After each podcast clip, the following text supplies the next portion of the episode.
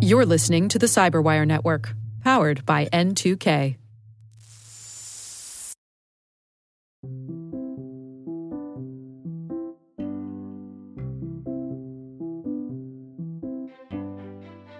Welcome to Afternoon Cyber Tea with Ann Johnson, where we speak with some of the largest security influencers in the industry about what is shaping the cyber landscape and what should be top of mind for the C suite and other key security decision makers. I'm Ann Johnson, and today I'm joined by cybersecurity veteran Nicola Whiting. Nicola is the co-owner of the UK cybersecurity firm Titania Group and the Worcestershire Commission for the UK Cyber Science and Innovation Audit. Nicola was named one of the 20 most influential women in cybersecurity, and she is considered an unsung hero in the industry for her leadership, security mentoring work, and her ability to translate complex security technology into straightforward language. Nicola specializes in enterprise security automation software, things like self healing networks, business development, trust based selling, and neuromarketing. Neurodivergent Nicola advocates from experience for diversity in all forms, believing it will lead to broader and ultimately better solutions for our most pressing issues in cybersecurity, in business, and in everyday life. Welcome to Afternoon Cyber Tea, Nicola. Oh, thank you so much, Ann, and it is great to be here. Thank you. I'm I'm thrilled to have you because um, you you have such a unique area of expertise, and one of the things we do every season on Afternoon Cyber Tea is we really do try to bring unique perspectives. And when we think about your expertise that intersects cybersecurity and diversity and psychology, I want to touch on all of those topics as we chat today, um, and especially how they intersect with one another. But let's start with core cybersecurity. And, you know, given it's timely for the time we're recording this, let's talk about ransomware, which, by the way, I unfortunately think is going to become timely even in the near to mid future. So we've seen a lot of nation state actors who are engaging in new reconnaissance techniques. They're increasing their chances of compromising high value targets. We also see the criminal groups targeting businesses, and they've actually moved their infrastructure to the cloud to hide themselves amongst legit services Attackers have developed new ways to scour the internet for systems vulnerable to ransomware. We've seen just a lot of change, right? A lot of shift in the past six months about how both nation state and cybercrime gangs are working. I would love to get your perspective on the rise of ransomware and this high impact, and now it's become very much a human driven threat. So we say the rise of ransomware, but you know, ransomware started in what 1989, so it's 32 years old this year. Um, but it, it's pretty high. I mean, in uh, 2020, it was about 304 million attacks. Um, and that's the second biggest sort of attack since those records began. Um, I think the highest was in 2016 when I actually wrote an article on ransomware um, and, and spoke to Microsoft about that then. So it, it's not new. And I think the reason it's so prevalent is um, particularly during COVID, there were so many things people were interested in clicking on, and you know, people were at home, they were out of their normal environment, and intersecting with psychology, that tends to make you a little bit more relaxed. So, you know, these actors go where the opportunities are, and there were more opportunities during that period. Yeah, and to your point, I, I actually made the comment last week that look, ransomware has been around a really long time and it was ravaging schools and hospitals in the US for a long time. Yeah. So if if what it took was, you know, for our fuel supply in the US and our beef supply to be potentially compromised to get the right amount of attention around it, I'm all about it. But we need to recognize this isn't a today problem. It's been a very long term problem. It's just accelerating. And we need to treat it as that type of threat. Yeah, I think um, one of the things is that it, it's a continuing problem because it's the same things that make us vulnerable. It's the basics, the security elements that we sometimes miss, and the, that human factor, which is also normal. you know, we've got a 150,000 year old brain. It's not going to be 100% accurate in not clicking on a link that it shouldn't. Well, exactly, but it's it's very difficult, and we, you know when we talk about your work, right? It's very difficult for humans. You know, we're creatures of habit right? And we also don't do enough. You know, part of you know defeating ransomware is actually doing a better job of educating humans to interrupt that pattern of behavior. Yeah, that that definitely reduces the the likelihood. So I read the report that was produced by the Cyber Resilience Alliance as I was preparing for this, and I know you're a member of the steering committee. One of the focus areas there was on the key to industrial success in the future was not just establishing cyber businesses, but it's also about embedding cyber skills and principles of secured by design into the existing industrial infrastructure. When we look at supply chain attacks, what should organizations be thinking about as they invest in their cyber resilience plan? And how do they think about maintaining their business continuity as they look to this future growth? Ooh, so there's, there's, there's quite a lot of things to unpack there. I think one of the challenges about secure by design is that sometimes there's a tension between that and cost and being ahead of the curve on innovation. And you know, investors look to invest in organizations that are ahead of the curve because they want to capture that market. And sometimes that means that the security that should be built into products isn't maybe as uh, finished or polished as it should be. And that's a challenge. The other challenge comes from, in a way, the supply chain in that how procurement happens. So you, you talked earlier about the fact that um, healthcare has been a, a consistent target.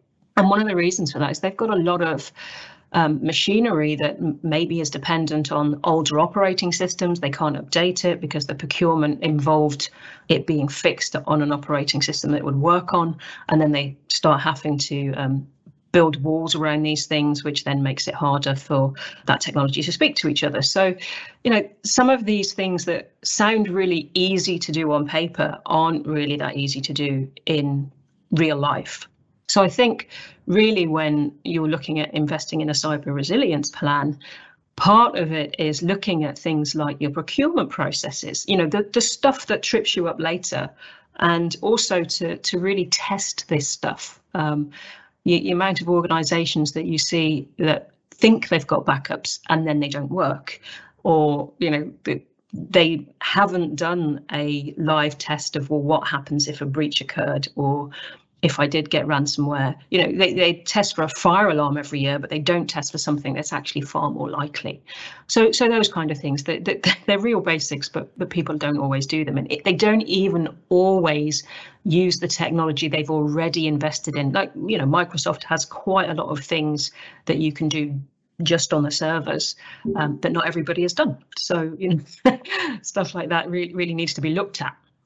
So we talk about cybersecurity hygiene or, or getting, you know, getting the fundamentals right before you start thinking about all these great, great, and they are good technologies. But you know, to your point, I want to talk about backups for just a second.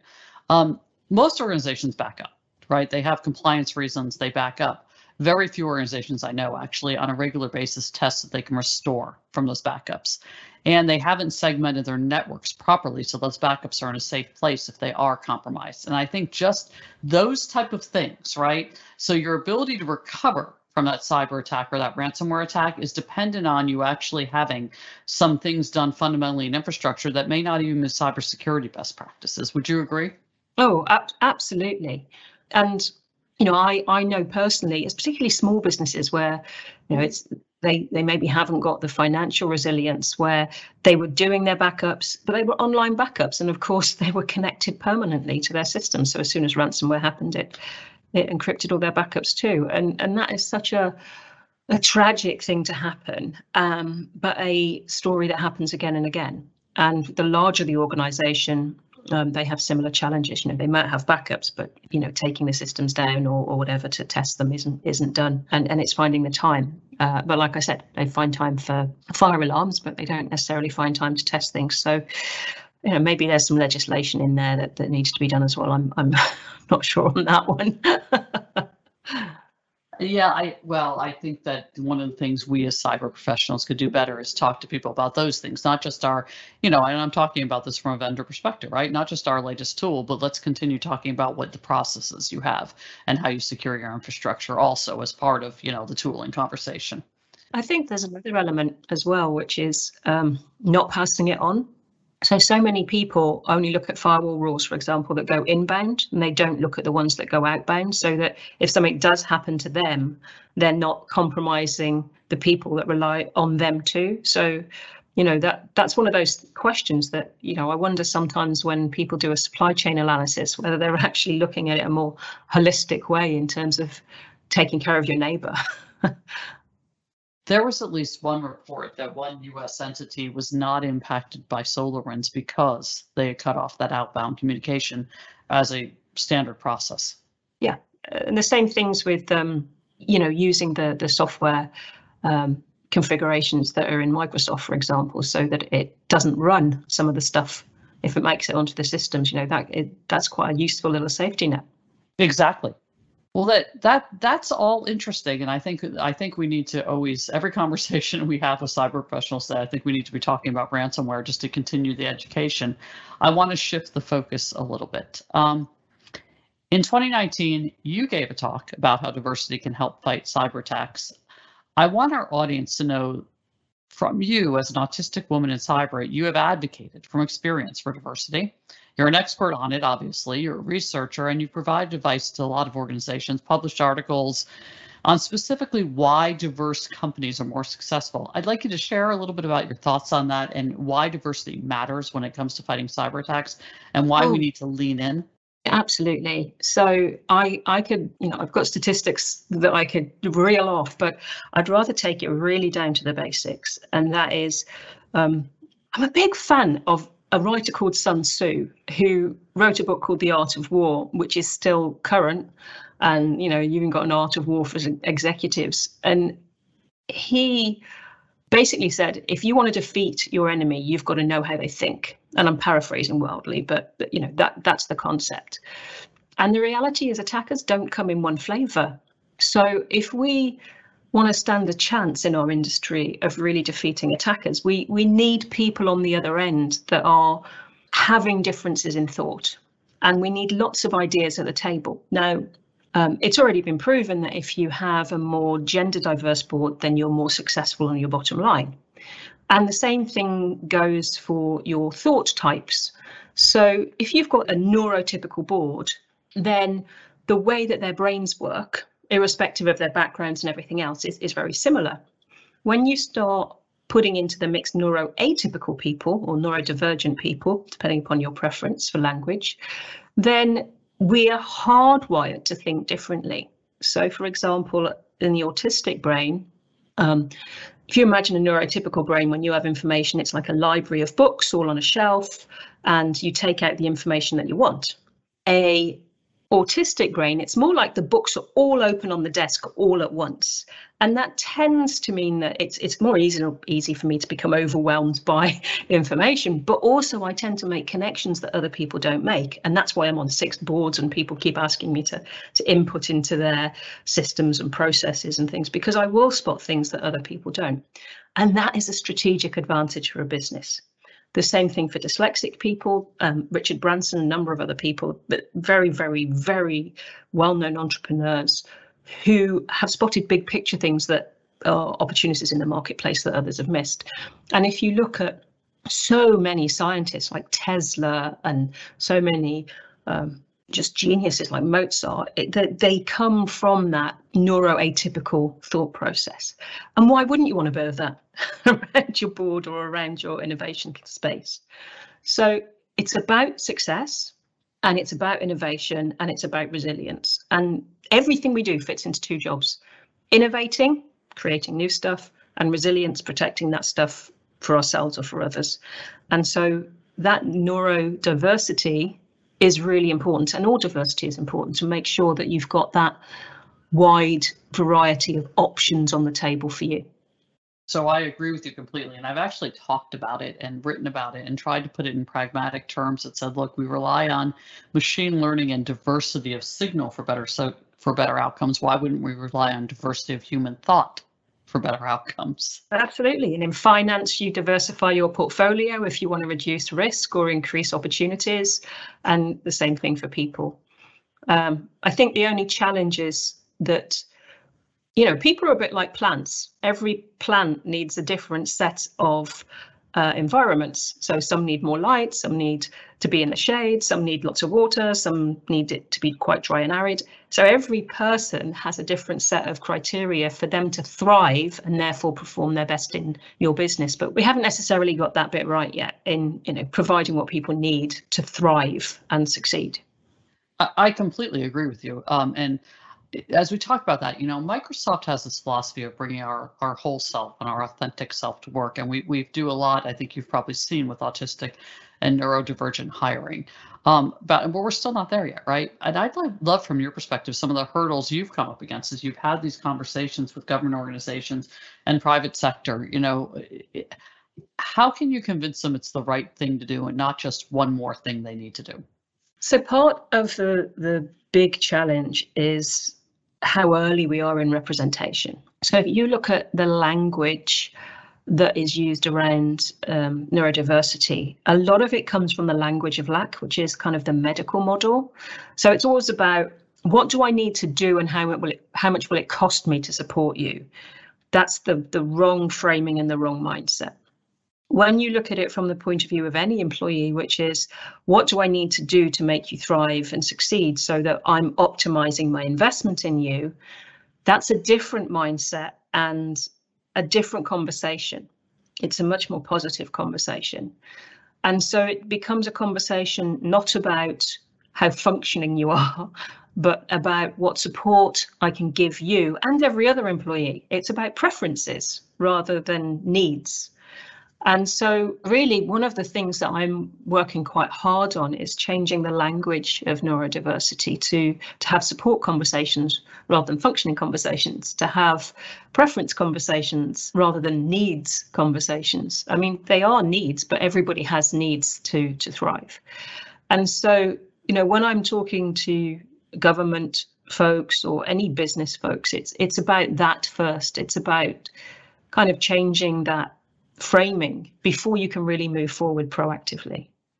Yeah, and I think that that's I think it's hard, and I think you hit the first thing you said we're early in representation. I think we're in the evangelizing stage, and it's always hard when you're early. It will pick up, we'll get momentum, but we have to do the really hard work for a while. I think the other thing is we can learn from other sets of people that have gone through this process. So I currently spent again neurodivergent brain. I'm always making connections. So I'm always looking at what's happened with the LGBTQI plus community and how farther ahead they are than the neurodiversity sort of movement and what can we learn from them and other you know disability rights movements and things like that to sort of say well how can we do this faster do it better so that we can you know accelerate our journey and then learn from those fantastic sets of people. And I think that's a good place to start. Who has been successful, you know, getting more mainstream, if I will, right? I, I think the LGBTQ community um, would tell you, I'm actually the executive sponsor for Microsoft Gleam, which is our global LGBT community, would tell you that they've come a long way, but there's still a very long way to go. Um, but I think it is a good model for when you're starting. I love that. Absolutely. And and there's a lot of intersectionality between uh, the neurodivergent community and the LGBTQI plus community as well, because we tend to have a lot of alternate varieties in our makeup, which is fantastic. Uh, so, so yeah, I, I love, I love that. It's what makes the world interesting that we're all so different and we need to we need to embrace that rather than try to make everyone look and sound the same Absolutely. I, I do have a little bit of a dream that one day aliens will come to our planet, not because I'm kind of some space nut, but because I, I think that that's the thing that will finally let humans go, oh, we're all humans. We're all the same. We should be all getting on. It's almost like we've got this inbuilt need to other somebody. And I think the only time that we'll ever get humans all going, we're all humans, it's all fine, is, is if some you know, green folk turn up from Mars or something. I don't know. But um, there's a little bit of me that keeps wishing it was the world of Star Trek. if something threatens or um, challenges the humans, you're right. We may actually come together as humans, and that would be that would be beautiful. Yeah. Well, I I could ask you a thousand questions, but I, I've been told I have to, you know, stay on schedule. My producers like that. So um, I do want to touch on a couple of other things. That application of an intersection of cybersecurity and business psychology You've given several keynotes. You've been written extensively about the rise of automated attacks, mm. the future of automated cyber defense, and um, hacking the human brain. What do you find are commonalities between all these topics?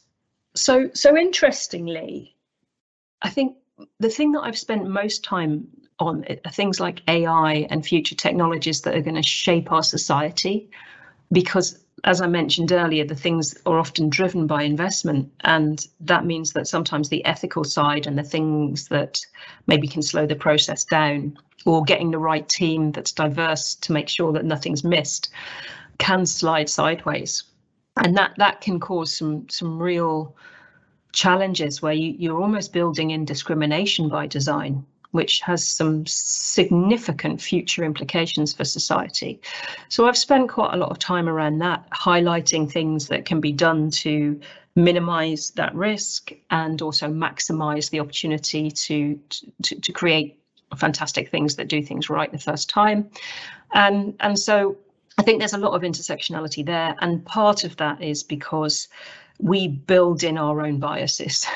so, you know, whether it's looking at when Amazon did that hiring algorithm, and unfortunately it, it, discriminated against women because the data sets had mainly men in, or whether it was the database that was designed to find criminals in the UK.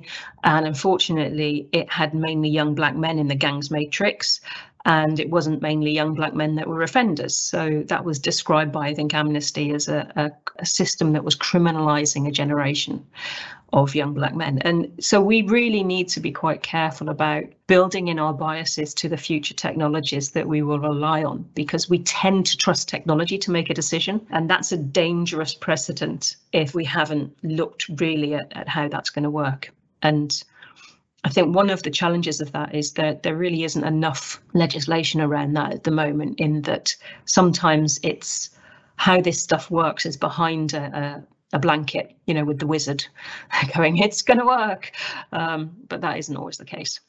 I, I think the language we use too, I, I, wrote a blog, it's been quite a while, um, on the language of cybersecurity and the militaristic language we use, um, how that prevents us from a being more inclusive and more diverse, but it also binds us in this how we think about cyber defense even right? And how we think about humans should approach cyber defense. Do you have a point of view on that? Wow yeah re- yeah the language of cybersecurity started in the cold war. Um, i actually did some studies around hiring language. And bearing in mind you can now run almost any document through an algorithm that will tell you whether your language is male biased or female biased or um, whether it's neutral. Um, it will tell you the complexity of your language, you know, whether a 12 year old could read it or whether it's PhD level. And, and I put through quite a good, significant cross section of average job adverts for starter entry level jobs. And most of them were pitched at PhD level in terms of languaging and then we wonder why we sometimes struggle to get get really great people into our industry. So, for example, there's almost never, uh, as far as I can see, any lack of people wanting to get into gaming.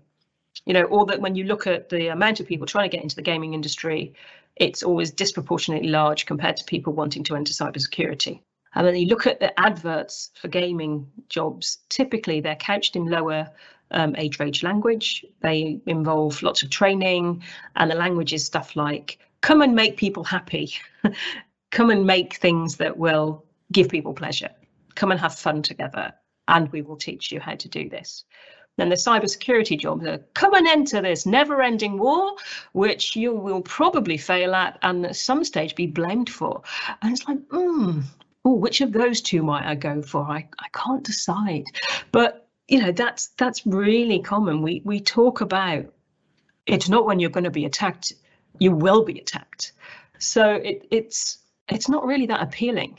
It, it's not and we we also we say things like sandboxes and detonation chambers but i think it's also a societal issue. I was reading a study that was done. They translated a bunch of terms you know a little outside of cyber but still you know relevant to us they translated a bunch of terms and, and phrases from Turkish to English, and Turkish is a gender neutral language.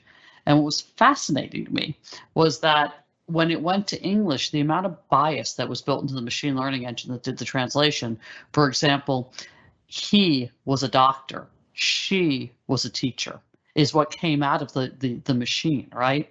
Mm. And as we think about how we build, you know, and I'll take, I want to take this one step further because if we think about how we build these machine learning engines, the diversity of who's building them is incredibly important because then you don't get that bias. You don't get language bias either. Yeah. And and I'm a big, huge proponent for having mixed teams and um, the AI industry generally definitely needs to do some work in in that area. And for example, I know that the first um, Apple Watch didn't work for women because they forgot to account for periods and how that changes our bodies and and all of our sort of statistics. And I can't but think that if they had had a better team in terms of mix, that that might have been spotted, and there, there would have been a huge cost for that. You know, these things are costly mistakes. So yeah, I, I completely agree with you, Ann, that having a diverse team is a, a business benefit in terms of making sure you get it right. Yeah, I'll put one finer point on that that I think everyone can relate to. Um, automatic water faucets in public bathrooms. The early ones did not accommodate black skin. So, you know, um, it was really challenging because obviously no one in the development process of that, you know, you can assume, right? That was oh. their use case. well, so. and and uh, even even things like you you pick up some plasters that are designed to be neutral skin toned plasters. They're always pink. Yeah. Well, I appreciate this has been fat. We've we've covered a lot of ground, by the way, from ransomware to cyber defense to uh, making sure your teams are really diverse, including neurodivergent diverse. And I love the examples you gave of Richard Branson and Mozart and Tesla and people that are brilliant, right? and, and why. I really appreciate you joining today. It's it's been a fascinating conversation, and we've been able to cover so much ground. Any final thoughts? But also, we try to leave our audience always with three practical things they could do today to improve their security. So I would say, first of all, thank you for inviting me. Um, secondly, I would like to thank Microsoft because I've learned quite a lot from some of your colleagues that I've then used and spread in the UK. So I think it's great to have these kind of conversations and vice versa. I've shared stuff with them. Um, so it's great to have these conversations about what people are doing that moves forward systems and practices and policies and to share good practice to accelerate.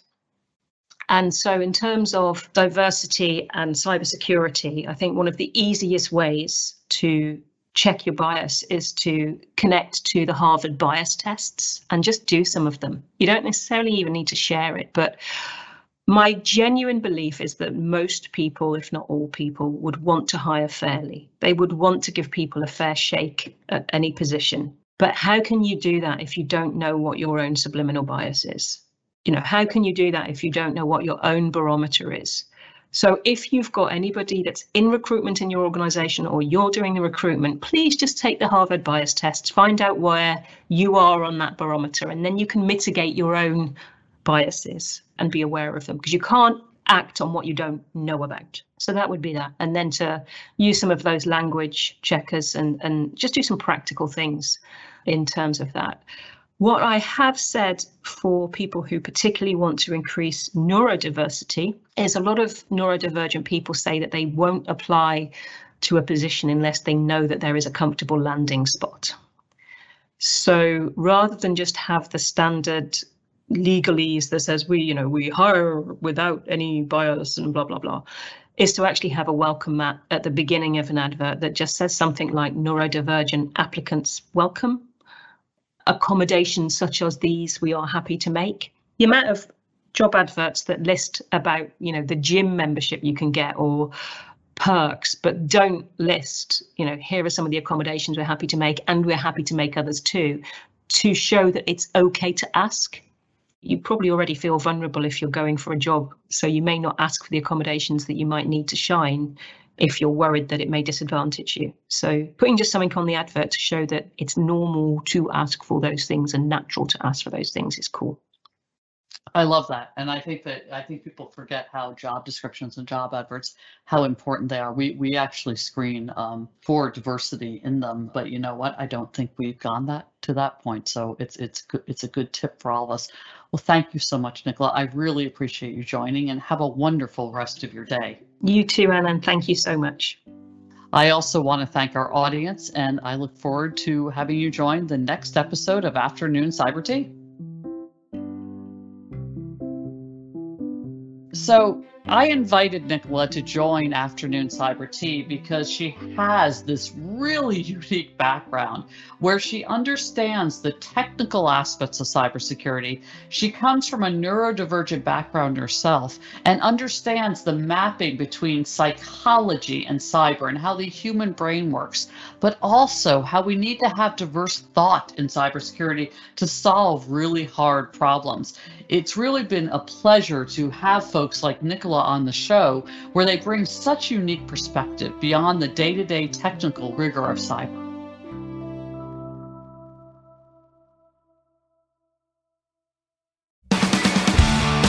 This week on the Microsoft Threat Intelligence Podcast, we're talking scumbots with Paul Melson. Believe me, you're going to want to hear this. Be sure to listen in and follow us at msthreatintelpodcast.com or wherever you get your favorite podcasts.